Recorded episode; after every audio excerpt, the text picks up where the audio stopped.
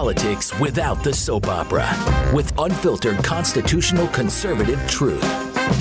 The Conservative Review with Daniel Horowitz. And welcome back, fellow American patriots and Minutemen standing at the ready to fight anew another revolution for our liberties.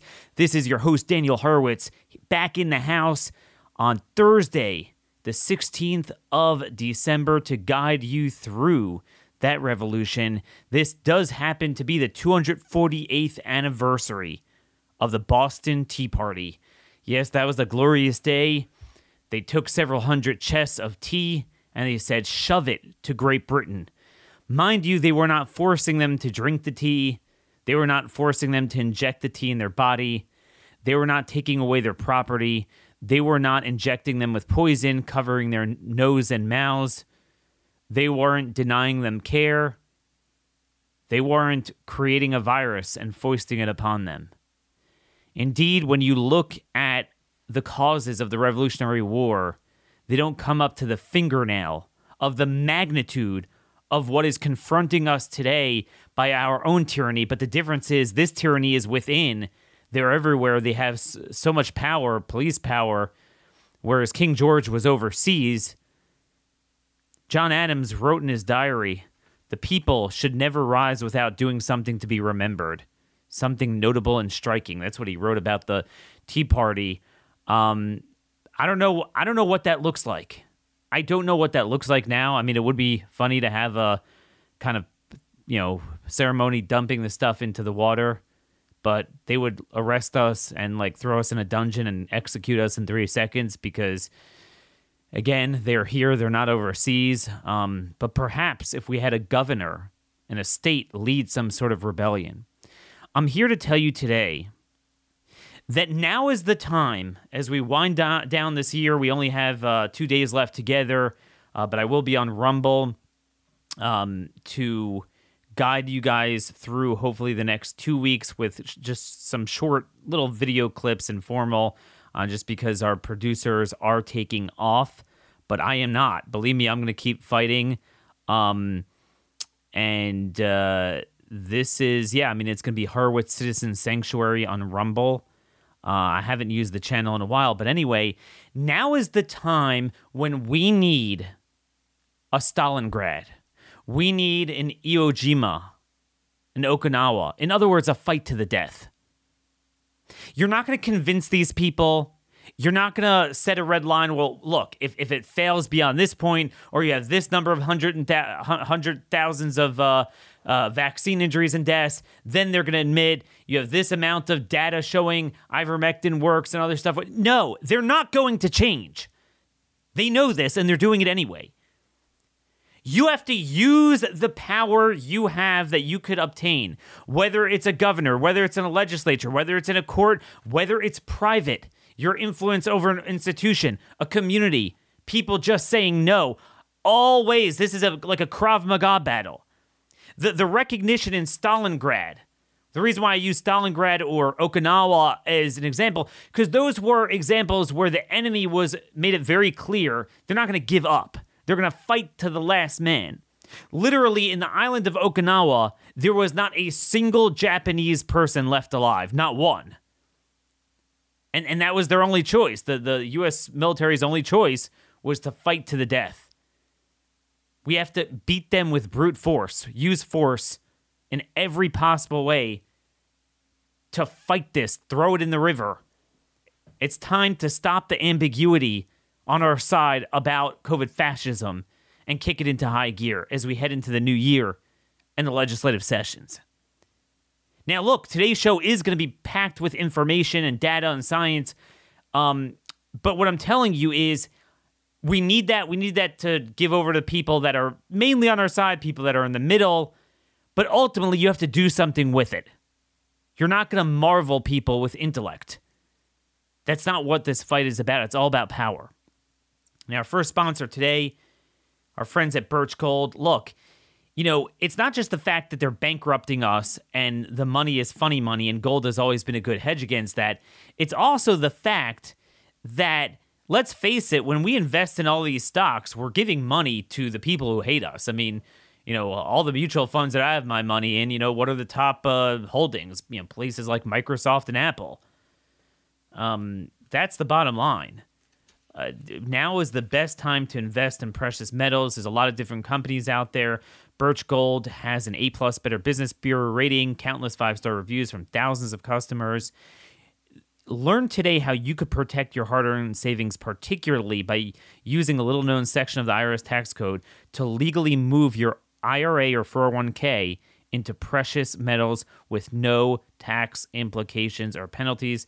To get started on protecting your savings with gold in a tax-sheltered account, request a free info kit from Birch Gold. They'll explain it all to you. Text the word Daniel to nine eight nine eight nine eight. That's text Daniel for your twenty-page kit on how to move your I R A or four oh one k out of volatile stocks and bonds. Daniel to nine eight nine eight nine eight.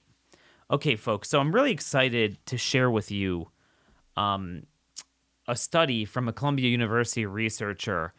And, you know, obviously we throw around a lot of data. Everyone throws around their facts. The reason why this is so satisfying is it's because it's the only study that has actually looked properly at all-cause mortality and excess mortality in twenty-two European countries and the United States, using European data, plus in the United States you use C D C and census data. And this is the best way to vet out the lies. The biggest thing, the biggest thing that people aren't getting now is how many people are dying from COVID, who is dying, at what rate, what trend, and then who's dying of the shots. And if you would take a look at that, what you would see is a pattern that demonstrates that the shots make the virus much more virulent. They make people more vulnerable to them, particularly in the first month or so after they get the shot. Then it has a couple months of illusory protection from the virus that it enhanced that wouldn't have been enhanced if you wouldn't have had the shot. And then it goes back to not working. And there are so many more shot-related deaths. So when you look overall at the harm this thing has done, both in terms of enhancing COVID and in terms of its own injuries, and this is just short-term, before we get to the mounting evidence of autoimmune diseases for the long-term and cancers, this is just, you know, th- this study goes through August. August. It is an unmistakable trail of death. Okay? Remember, the one way to find the truth is to look at all-cause mortality. As Benjamin Benjamin Franklin said, the only things that are certain in life are death and taxes. So so we do count deaths unless we stop doing that. And you could take a look at that. And so off the bat, I'm just going to tell you, it's simply remarkable that with a few weeks left to the year, do you know that we already have more mortality in the United States, all age, all age, all cause, this year than last year? And that is unbelievable because last year was the year of the pandemic without any of the shots. How could it be this year? We have the monoclonals, we have all the treatments. Well, part of the answer is we're, you know, downright declaring war on some of them, obfuscating the truth about others, you know, not making them available. But we have all this and we have all the shots and we have more mortality than last year, not just the five-year average, than last year. That is a fact that you cannot get around. That is a simple fact. As I said yesterday, one hundred twenty-eight thousand COVID deaths the last three months of this year compared to about eighty-eight thousand um, in twenty twenty, a forty-five percent increase. So what we have here is a, a an unmistakable increase, an unmistakable genocide, both from the virus, that it clearly enhanced it, and clearly a lot of people died from the shot as well. So this individual, Spyros Pantazatos, um. he's like a neurobiology professor at Columbia University um, Medical Center. Okay, pretty prestigious place. He also had uh, some sort of Israeli researcher that helped him with this. And if you want to look it up, it's on ResearchGate. That's, you know, it's a preprint. It's not a peer-reviewed, but peer-reviewed is corrupt anyway. ResearchGate, the title is COVID Vaccination and Age Stratified All-Cause Mortality Risk. And he does what nobody has been willing to do. Take a look at at what it what is its efficacy on COVID and what's its efficacy on, um, you know, well, the not efficacy, but it's it's danger of, of safety, you know, dying from the shots. And he gives people a cost-benefit analysis. And it's very balanced, and it, it demonstrates exactly what all of our micro-observations are indicating. It puts it all together. When you understand the mechanism of, of action of these shots, it all makes sense.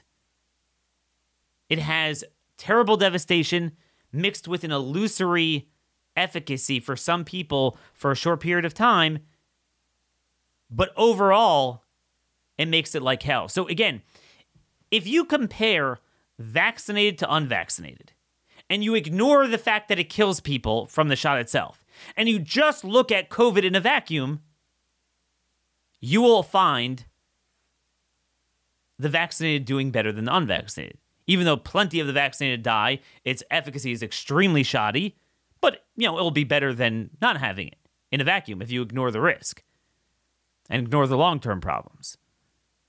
Except, you will also find something interesting. If you compare the vaccinated era to the pre-vaccinated era of COVID deaths, the vaccinated era will do much, much worse. So you see the perfect illusory scam here.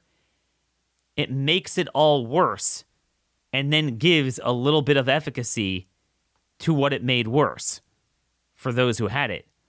Well, all along, it's kind of like the cycle of government. It's emblematic of what government typically does economically. They they create programs, they create regs, market distortions, make something expensive that people can't afford it, and then they're like, hell, here's a handout. And then people feel they need the handout. Well, what if we wouldn't have done this at all? Where would we have been?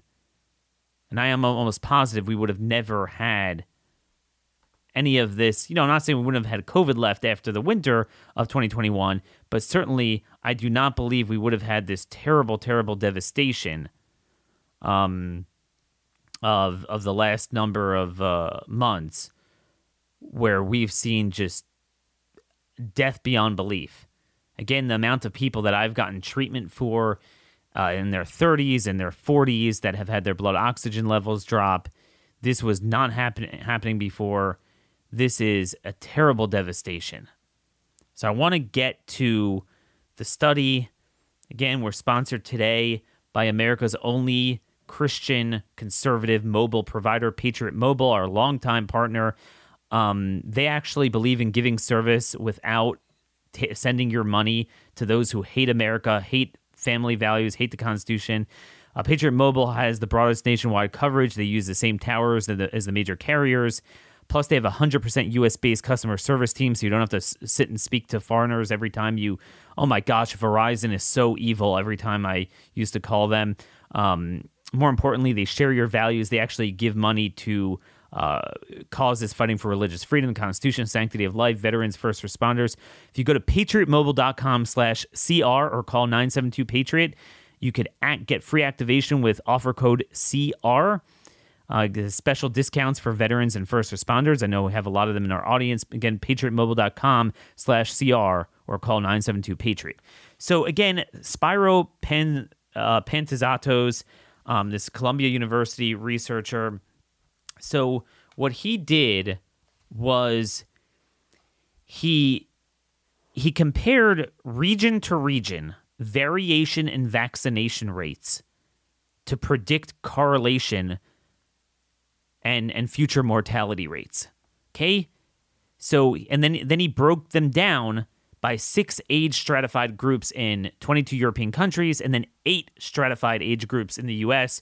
So he had two different data sets. And what, what what's very satisfying about it is the two really complemented each other. And he had four or five very stark findings that cut to the core questions of this debate. I'm, I'm just going to read to you excerpts from it, but again, you could find it yourself. It's titled, COVID Vaccination Age Stratified All-Cause Mortality Risk. For ages above fourteen, meaning fourteen until one hundred, right? There is a positive association correlation between vaccination and mortality rates during the first few weeks of vaccination, meaning increased death correlates with higher vaccination if you track the first few weeks. And this this um, tracks very closely with what we've seen, that it actually suppresses your immune system. So there's there's two reasons.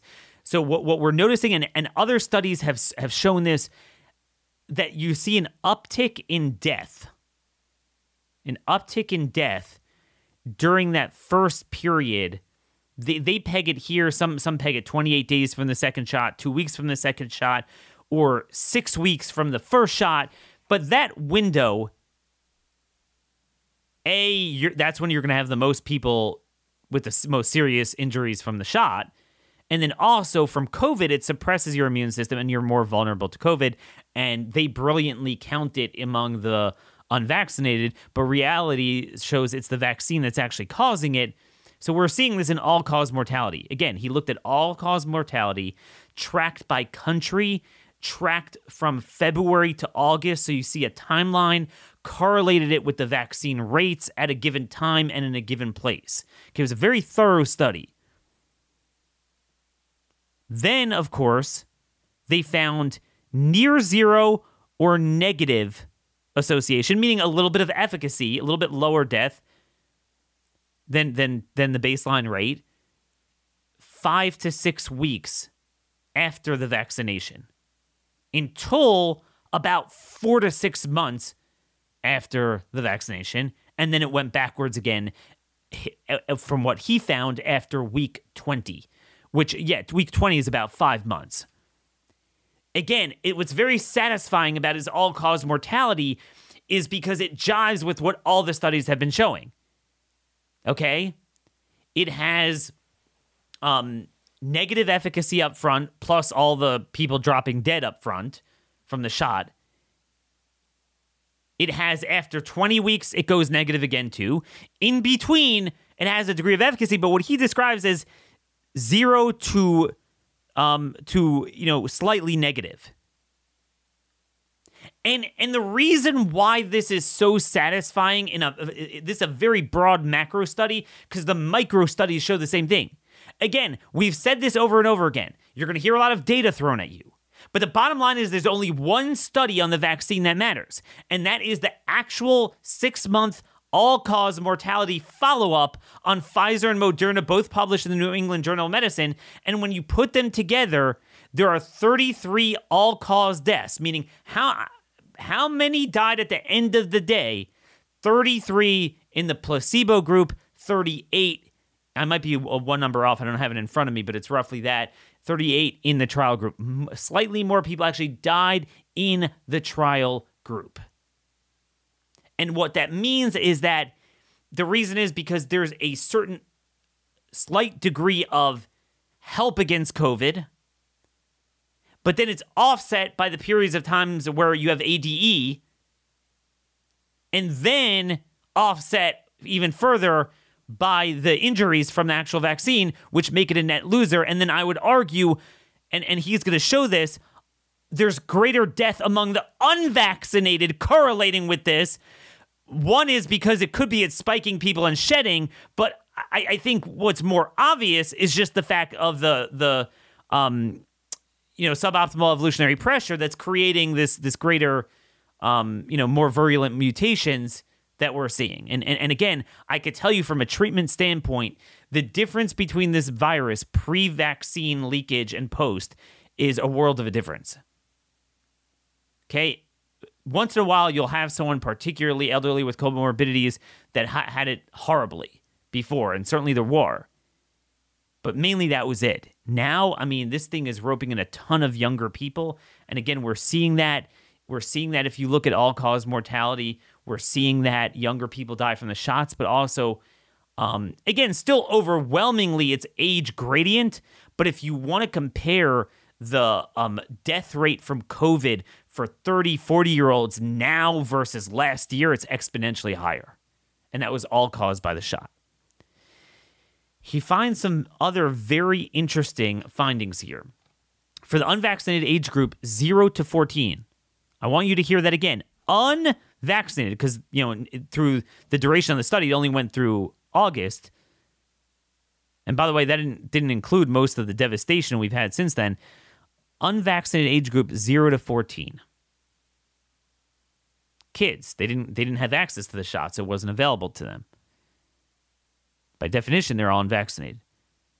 Most associations between mortality and vaccination in adults are positive. The tendency for positive correlations, meaning higher mortality, increases from the week of vaccination until week eighteen after vaccination, then disappears. So for the first eighteen weeks, that's about four and a half months from an uptake in a vaccination period, there's higher death in the unvaccinated children. It indicates indirect adverse effects of adult vaccination on mortality of children ages zero to fourteen during the first eighteen weeks of vaccination. The EuroMOMO dot E U data, that's how he did the European data, also reveal an unexpected increase in mortality in children with adult vaccination rates in the previous period. It is notable that this indirect adverse vaccination effect was independently observed in both C D C and EuroMOMO data sets. So both in the U S and European data, the majority of deaths under eighteen years old occur in infants. Okay? It's very interesting. The model estimated six hundred sixty-seven infant deaths in the U S during the month of August. The month of August twenty twenty-one may be attributed to vaccinations. In July twenty twenty-one, while one thousand two hundred twenty-seven deaths were estimated overall in the zero to seventeen age group. six hundred sixty-seven infant deaths. That is a stunning result. We've seen the signals from British Columbia. This hospital had like fourteen stillborns in one day. You see Scotland has their alarm bells went off that they, they dip below a certain safety signal where basically their infant mortality has gone back to nineteen eighties levels, which makes no sense. So what he's saying, I know some of you are thinking, oh, you know, are the vaccinated killing children with the spike? And is it shedding? I don't know, and I don't think he's showing that. What he seems to be showing, it's coming from infants. And he has an entire supplementary supplementary discussion on this at the end, proving why it has to be the shots and not other factors. Um, but it, it, it makes sense. I mean, all these pregnant women and then ch- women of childbearing age that then, you know, got pregnant afterwards, there is no question. Remember yesterday we had Robert Malone, inventor of mRNA vaccines, on the show, and he said, when I asked him a pointed question, which safety signal of all of them keeps you up most at night? And he said, the reproductive issues.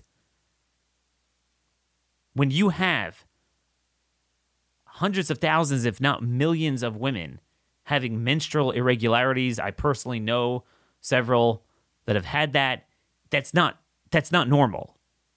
There's no way that doesn't portend reproductive issues. Doesn't mean every one of them is going to have the problem, but out of a pool of a lot of them uh, that happening, there's got to be something wrong there. There's a complete blackout on it. Because again, you know, at the end of the day, it's still relatively small numbers, even if it could be a huge increase in infant mortality, stillborns, whatever, but that is never going to be traced back and it's never going to be in the news because they've covered up more blatant safety signals.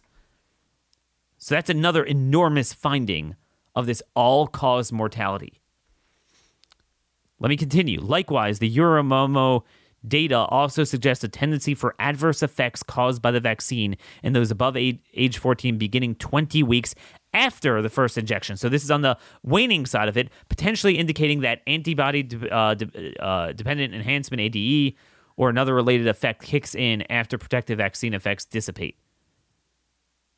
Our U S results show an age-related temporal pattern that is consistent with the mass vaccination campaign that first targeted nursing homes and older age groups.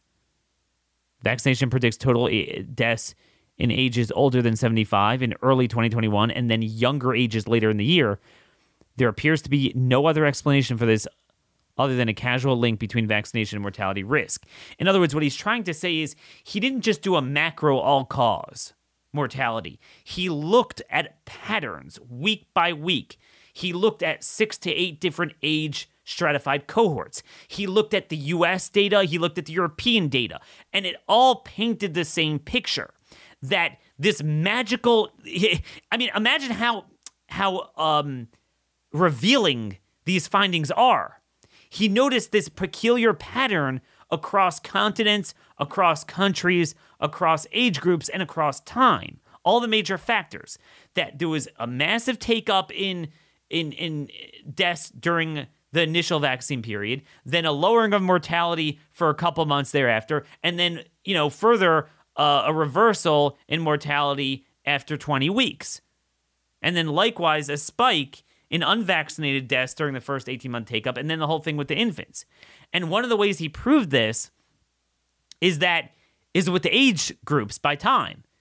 This pattern of bad, good, bad, right? You know, negative, somewhat positive, negative. It was like a traveling target.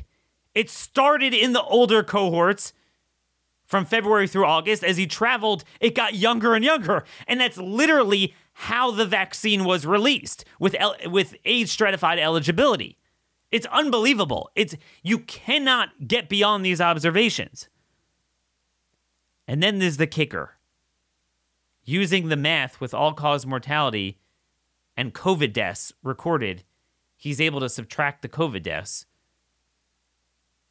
and then answer the vexing question. How many people died from the vaccine? Well, you know, we're kind of in despair that we're never going to get that answer because very few of them are recorded. You know, as of today, there's nearly twenty thousand reports of death in VAERS, nine hundred forty-six thousand total injuries, thirty-two thousand six hundred forty-four reports of permanent disability. But we know there's an underreport reporting factor by twenty, forty different studies out there, but it's certainly woefully underreported. Doctors tell me all the time they never do it. They get harassed so much, it's not worth it. So what is the death? Well, he was able to figure that out with all-cause mortality. His best estimate, you know, there's a range, you know, but if you take the median of his range, it works out to be one hundred sixty-eight thousand nine hundred eight. one hundred sixty-eight thousand nine hundred eight vaccine-related deaths through August. Notice that was before the boosters. So pre-boosters, that's pr- roughly, you know, it's a large range and no one has exactly, but what Steve Kirsch was estimating, put it around that range. Now, if if he, I, I wish he would update his uh, s- study with the boosters. Now it's got to be upwards of two fifty, three hundred, who knows? So think about that. Think about that. The vaccine likely caused an extra, I would I would say just off the top of my head, fifty thousand, um, no, more than that, because that's just in three months. This has been more like a six-month ordeal with Delta. With that, and I'm not c- counting all the Delta deaths. I'm counting just the excess ones, I feel. You know, probably eighty, one hundred thousand excess COVID deaths, I would say. And then by now, probably upwards of two hundred fifty thousand clot shot deaths. Oh, and then it saved some lives. You know, imagine if I create the problem and then I have a partial solution. But the point is, still on net, it's a loser. On net, it is a loser. Okay?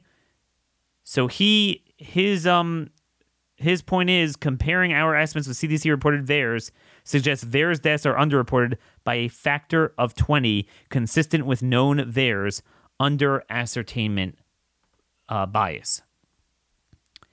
What is his punchline now that he was able to do a full risk-benefit analysis of COVID and of the shots? Okay, what is his best analysis? So basically what he comes out with, and this is very interesting, and, and, and, I, and I think in a vacuum he's right. Again, he's just studying in a vacuum. In a world where the vaccine has already created the A D E, so the virus is more virulent, number one. And number two, ignoring the monoclonal antibodies, ignoring having a doctor that could actually treat you, uh, ivermectin, fifty other things, just in a vacuum, meaning this is risking the virus without any protection. And, and, and here's his punchline, and I think I think this is where the truth lies. In individuals with no previous exposure and natural immunity, the benefits of vaccination appear to um, outweigh the risks in age groups above, meaning you you, don't, you didn't get the virus yet, because if you did, you have natural immunity. You didn't get the virus in age groups above seventy-five years old, okay? And the benefits may outweigh the risks in ages above forty-five with high occupational risk, meaning that you're constantly going to be exposed to it. Because there's also an issue of exposure. You know, you know, once you get it, what's your risk of dying and whatever. And I think that's where the truth lies. In other words, under forty-five, it for sure is is net negative. But again, th- and this is not the scope of his study, that doesn't even begin to to encapsulate encapsulate the, the magnitude of the issue, because the reality is we do have treatments. We do have the monoclonal antibodies. And the reality is the risk of death, certainly in the forty-five to seventy or so cohort, forty-five to sixty-five cohort, is only that much elevated now because we do have the shots. So from a public policy, see, there's two things. There's a question as an individual. You can't change policy. This is what they're doing. They're they're they're committing suicide as a civilization, making the virus worse, like Van den Bosch has warned. What do you do as an individual? But then, from a public policy standpoint, we have an obligation to fight this and say, no, this is all negative. Because if we stop this, the virus wouldn't be as much of a problem, and the rest of it we treat with stuff that doesn't cause all-cause mortality, both from the enhancing the virus, from suppressing your immune system for the first few weeks, and from the injuries. Okay? Let's not forget, studies have shown the monoclonal antibodies work preemptively up to eight months. If you would take all these nursing homes where we're endlessly vaccinating them, the seniors that are endlessly going to be on a feedback loop, you know, um, uh, Westphalia, North Rhine-Westphalia, one of the states in Germany, they announced they're going to be giving this every four weeks. And we knew it was headed there. So it's now within the window of negative efficacy, because that's when it's still negative, actually. So the risk of them dying and having debilitating injuries and dying early, and and again, oh, and one more thing I didn't add to this analysis. His analysis is just through August.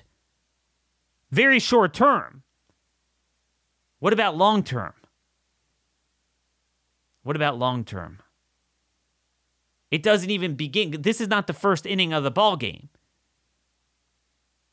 Remember, there's going to be a lot of people. All, all the people in the cohort where they had good timing, meaning they didn't get COVID during the initial take-up, and they got COVID right in the bullseye of vaccine efficacy. And they'll be like, man, I'm sure glad I got it. And in a vacuum, if you isolate that one point, they're right. But again, two things. It wouldn't have been that bad without the viral enhancement. And number two, number two, you have other treatments. Number three, this is just the first inning of the ball game. Let me let me uh, mention to you another study that's out there. I'm trying to find this here. Um, let me just move over here. I got this in my printer. Oh Oh, man. Okay. Got it. So this is Belgian researchers in the Frontiers in Medicine. So it's the journal Frontiers in Medicine, if you want to Google it. Title, Rapid Progression of Angioimmunoblastic T-Cell Lymphoma Following B- B N T one sixty-two B two mRNA Vaccine Booster Shot, a case report. So in other words, they looked at people getting the third Pfizer shot. Here's, I'm going to read to you, it, it, it's a tough study. It's an on, on, oncology study. Um, I don't claim to understand all of it, but but I'll read to you the two paragraphs that are most um, relevant. Considering oncologic patients, okay, cancer patients, the most informative study was conducted in a series of seven hundred twenty-eight patients, pretty large sample size, having received the Pfizer vaccine. P E T C T revealed hypermetabolic lymph nodes, hypermetabolic lymph nodes in the auxiliary and um, supraclavicular regions draining the vaccine injection site in thirty-six percent of the subjects having received the first dose and fifty-four percent having received the second dose. The hypermetabolic lymph nodes were enlarged in seven percent of the first dose vaccinees and eighteen percent in the second dose vaccines. Both differences were statistically significant, demonstrating that the impact on draining lymph nodes was greater after the booster dose, confirming, confirming data from the meta-analysis above. Again, a lot of people I talked to, I didn't see this coming, but they believe for a number of reasons the booster is worse than anything. So those of you who think, man, you know, I'm destroyed anyway, or my parents are destroyed anyway, they already got the shot. No, I mean, there's a big difference, especially long-term, in terms of teaching your body the anti, uh, original antigenic sin um, with the autoimmune part, but also with the cancer. I mean, every time it's a greater risk. Regarding the relationship relationship with the underlying malignancy, hypermetabolic lymph nodes were considered as malignant in five percent of the patients, while no conclusion regarding the malignant nature could be drawn in fifteen percent of the vaccinees. It's a big percentage, including sixteen patients with lymphoma. Interestingly, in none of these studies, the possibility that the mRNA vaccines could have played a role in the development of malignant lymph nodes was considered. In other words, they're, they're, they had their own study, but they were focusing on other studies that jived with their things. They noticed the enlarged uh, lymph nodes, and they were saying no one ever traced it back to the vaccines when it was obvious. Indeed, the consensus so far is that the occurrence of hypermetabolic lympho... Uh, lymphadenopathies should not question the safety of mRNA vaccines, neither in healthy individuals nor in patients with uh, neoplastic conditions. To the best of our knowledge, this is the first observation sh- suggesting that administration of a SARS-C o V two vaccine might induce A I T L progression. Um, again, that's the angioimmunoblastic T-cell lymphoma. Um, several arguments support this possibility. First, the dramatic speed and magnitude of the progression manifested on two, uh, whatever, the, the eighteen F F D G P E T C T perform, CAT scan performed twenty-two days apart. Such a rapid evolution would be highly unexpected in the natural course in the disease. And again, I've heard this Uh, third hand through some of the doctors I speak to, speak to oncologists. They're seeing this just random metastatic stuff going on. Since mRNA vaccination is known to induce enlargement and hypermetabolic activity of draining lymph nodes, it is reasonable to postulate that it was the trigger of the change observed. Indeed, the increase in size and metabolic activity was higher in auxiliary lymph nodes draining the site of vaccine injection as compared to the contralateral counterparts. Again, this was in the Frontiers in Medicine. Rapid progression of angio uh, immunoblastic T-cell lymphoma following the shots. So, folks, obviously when you talk about cancer and autoimmune diseases, that's not something that's going to show up from from a February to August study. So as, as um, damaging as this study from Columbia was to the narrative, it's not nearly as damaging as it is when you take into effect the long-term effects and the fact that you don't need to assume most of the risk because we have other treatments. So that is That is why I say we need a Tea Party. We need a Stalingrad. We need a, a galvanizing moment. Oh, don't mandate it, but it's a good idea. No. These things are poison. These things ha- are, have created a genocide. The lack of treatment is a genocide. And, and, and the two go hand in hand together. The virus is horrible because they created it. It's even more horrible because they enhanced it with the vaccines.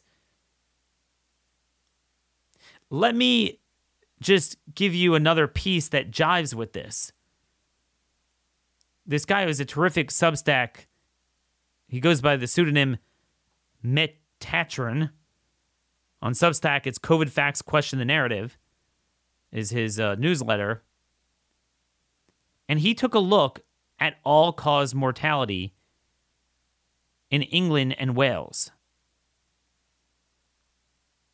And he looked at it, England and Wales, and he looked, again, at different age groups. And, and what's satisfying is when you have several all-cause mortality studies at different times, different geographies, different age groups, all homing in on the same observations. So he noted, obviously, when you're talking about one to fourteen-year-old, there was no impact whatsoever on mortality from COVID, right? That, obviously, we've seen that. Um, and in fact, deaths in one to fourteen-year-olds have been substantially lower than the previous few years during twenty twenty and most of twenty twenty-one. I think some of that is the lockdowns, meaning the lockdowns are going to kill older kids. They're going to kill them later in life, the lack of educational attainment. But a lot of it is like literally you didn't have as many cars on the road. You didn't have as much travel. The, you know, um, what's going to do in a lot of people when you, when you look at the share of the pie of, you know, kids, kids don't just die. It's very rare. So it's typically going to be accidents. Well, if you have a shutdown, so there's going to be a lot fewer of those. That that's that's the best I could see as to why it's actually lower. But he's not done. Unfortunately, that trend stopped in September of this year, the last couple months. Okay? What began around that time? Well, you say that things were opening up more. Okay, but again, deaths have risen from twenty-eight percent below average to two percent above. That doesn't smell right that quickly. Okay? That tells you a lot of them were done in by the shot. Let's go on to fifteen to forty-four-year-olds um, deaths. Okay? That gives you a little better picture here because it ropes in a lot of adults. fifteen to forty-four-year-old. Deaths begin to diverge ever so slightly above average. Um, you know, around the time of the pandemic. Okay? Okay, so around the time of the fe- pandemic, February of of uh, last year, um, you know, February through April. That's the first wave when people aren't pre- prepared and the pandemic hit people. So, you know, again, it's it's very minor because very few people died under forty-five, but a little bit. Okay, then you go on to, by May, the epidemic was over in terms of excess deaths, signaling it was defeated by by by May in the in the U K. And then excess deaths declined steadily among the fifteen to forty-four-year-olds. Um, and by July, um, around half of those excess deaths have disappeared. So that indicates that there was a pull forward. Right, because it all it evened out in the end. So what it means is likely it was, you know, people that for whatever reason in their twenties, thirties, and forties who did die at that time, um, they had some sort of, uh, you know, they were for whatever reason they were at the end of their life. So, you know, you saw a little bit of a pull forward in deaths, but overall, when the year's done, don't really have excess deaths in the fifteen to forty-five age group. Um, and that's the story. However, this all begins to change in January twenty twenty-one. What began in January twenty twenty-one well, especially in the U K, the U K had a particularly early and younger take-up on the vaccine than we did. So by January, February, you already had a lot of even younger people that got the shots. Very interesting. So then you start seeing, even in the young fifteen to forty-four-year-olds, a very noticeable take-up in excess mortality. This increase in excess mortality has continued to climb to the present day with another observable inflection around September twenty-third, twenty twenty-one, with the rollout of the boosters. Now, I would argue, I would argue, um, I, I think he's right that it's mainly the, the actual vaccine injury deaths, but I would argue that already people in their thirties and forties, it, it's not a large percentage, but there are some deaths from COVID that you did not have before. Um, believe me, from what I'm seeing, how vicious this has become, I could totally believe it, and indeed it it is happening. Similar story with forty-five to sixty-four-year-olds. Okay, you're getting a little older now. Similar story, but there's notable differences. Number one, there's no apparent deviation from expected mortality in February twenty twenty. Number two, COVID mortality hits one week sooner than the younger age group and finishes two weeks later, okay. And then there appears to be no apparent pull forward in deaths, which means that a lot of those people were healthier, meaning because then it wasn't the comorbidity, it was even already age, especially as you get to the upper level of that, that it was the COVID deaths. Um, but again, since January twenty twenty-one, um, it has been increasing at, excess mortality has been increasing. And you can see it has the charts right there. The baselines is unbelievable. Very well done. Now let's go to, for the sixty-five plus group. Slight deviations in timing, but otherwise the same story. Notably, almost all the excess deaths are in these age groups, which is obvious. It's been well known that that's, that's where most of the death is. But same pattern. Okay, same pattern. So again, what this demonstrates all along is that there's immediate take-up in deaths, immediate suppression of your immune system from COVID, a degree of efficacy for the vaccinated relative to the unvaccinated after it created the enhancement, but we wouldn't have had that because the proof is in the pudding. You compare this to last year, we have forty-five percent more deaths. It makes no sense from COVID. And folks, this is just the first inning of the ball game. This is, I believe, where the truth lies. Kudos to this guy, Metatron. COVID facts question the narrative on Substack, titled England and Wales, Pandemic of the Vaccinated. Very well done. Um, I don't know who he is, but um, one of our listeners sent this to me, and it's a terrific piece. And look, I've learned so much from you guys. You guys have sent me a lot of great stuff. I have an article out today on Barrett and Kavanaugh. I've talked about this before, just going through the argument of, oh, a state could do, the feds can't mandate, but the state could do whatever they want, and certainly a private business could do. Yeah, right. Yeah, right. Not by a long shot. Totally not true. I want to end today with a story that is just, it's so sad, it's so riveting. But as we close out the year, it really encapsulates what we're up against and why we need our own Boston Tea Party moment. There's a woman named Lisa Hansen. She committed a crime. No, she didn't knock out a police officer during a riot in Minneapolis. She didn't take down the Christopher, Christopher Columbus statue in the Minneapolis Capitol building like two people did and didn't serve time in prison for it. They were just let off with just community service. She had the gall to open her restaurant, Interchange Wine and Coffee Bistro, in, uh, forget which county it is. It's actually not even in Minneapolis. That's what's so sad. It's a more conservative area. And um, she is now sitting in solitary confinement. Now, they don't call it solitary confinement, but it is de facto solitary confinement. She was sentenced to ninety days in jail. She is sitting there. And the first fourteen, they're using COVID as an excuse to basically lock her up as a quarantine.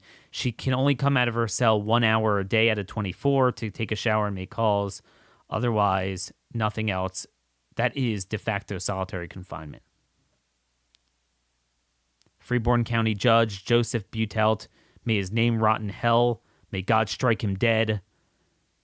This piece of garbage violated every aspect of law. You know, the um, prosecution only recommended ten days. He gave her ninety days. He said he wanted to make her an example. You're a leader. I want you to look at the juxtaposition of real criminals to patriots, anarchy, and tyranny, so that you understand, and I've said this before, the reason why equality under the law is so important, that you might not agree with government intervention in general in a certain sector, but once you have it, if you can't get rid of it, it has to be applied evenly, equally, because then what you have is fascism. It's, okay, it's used as a tool to persecute people. So I, I just deviating a little bit, and we'll get back to the story here, but this is gets back to this whole business of like, oh, you know, you can't look at anyone the wrong way without anti-discrimination law. Title seven, you can, you know, you have to allow a cross-dresser in work. Oh, but when it comes to religious liberty, if you have a religious ex- exemption, I don't like regulating private businesses, even though it's straight up in Title seven. And if you don't believe in Title seven, fine, but it's there and it's regarded in our body politic and law as pretty close to the Constitution, for better or for worse. Title seven of the Civil Rights Act, I mean, that's what it is. It's right there. Anyone say, oh, you know, they could they could tell whatever. No, you have to offer religious accommodation unless it really places an undue burden on the business. But this doesn't, because it does the, the vaccine does not sterilize. It, you are, if anything, we've proven you're more of a risk if you have it to other people. If there's any bit of um. benefit, it would be a personal benefit. It's like literally saying you have to uh, eat, you know, a certain keto diet, whatever, to, to work at my place. Like, I mean, how does that affect another person?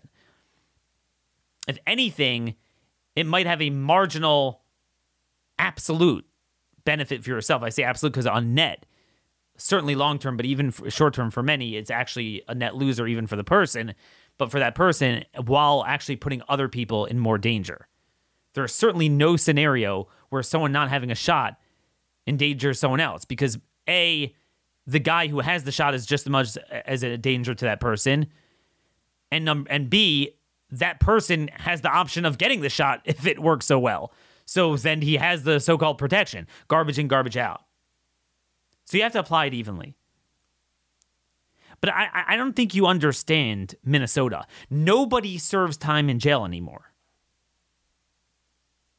Yeah, but Daniel, this is a political leader of a movement to defy the governor. Okay, so this is a made-up order, and yet there are people, th- there's this guy that, what's his name? This guy,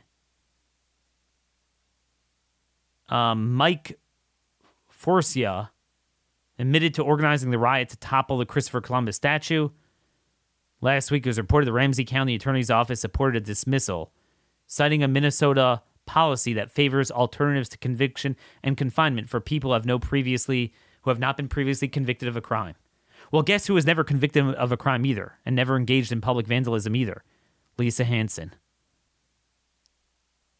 Okay.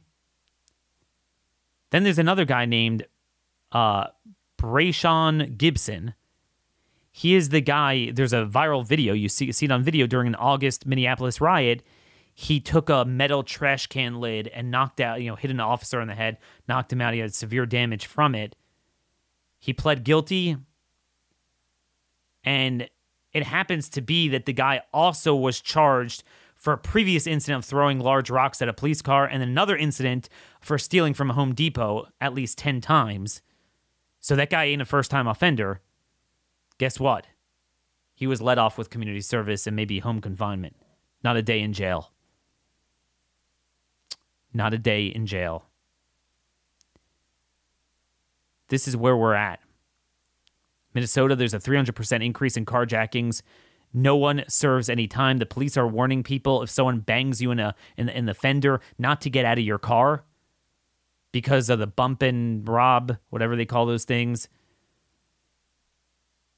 And um, you have seventeen thousand three hundred fifty-five felony convictions in Minnesota in twenty nineteen. Just thirty-six hundred were fully sentenced in accordance with the sentencing guidelines. So these are felonies, and tiny percentage, fifteen percent or so, wound up even getting sentenced, and then they're all released early, but even sentenced at the forefront to to to uh, time within the guidelines.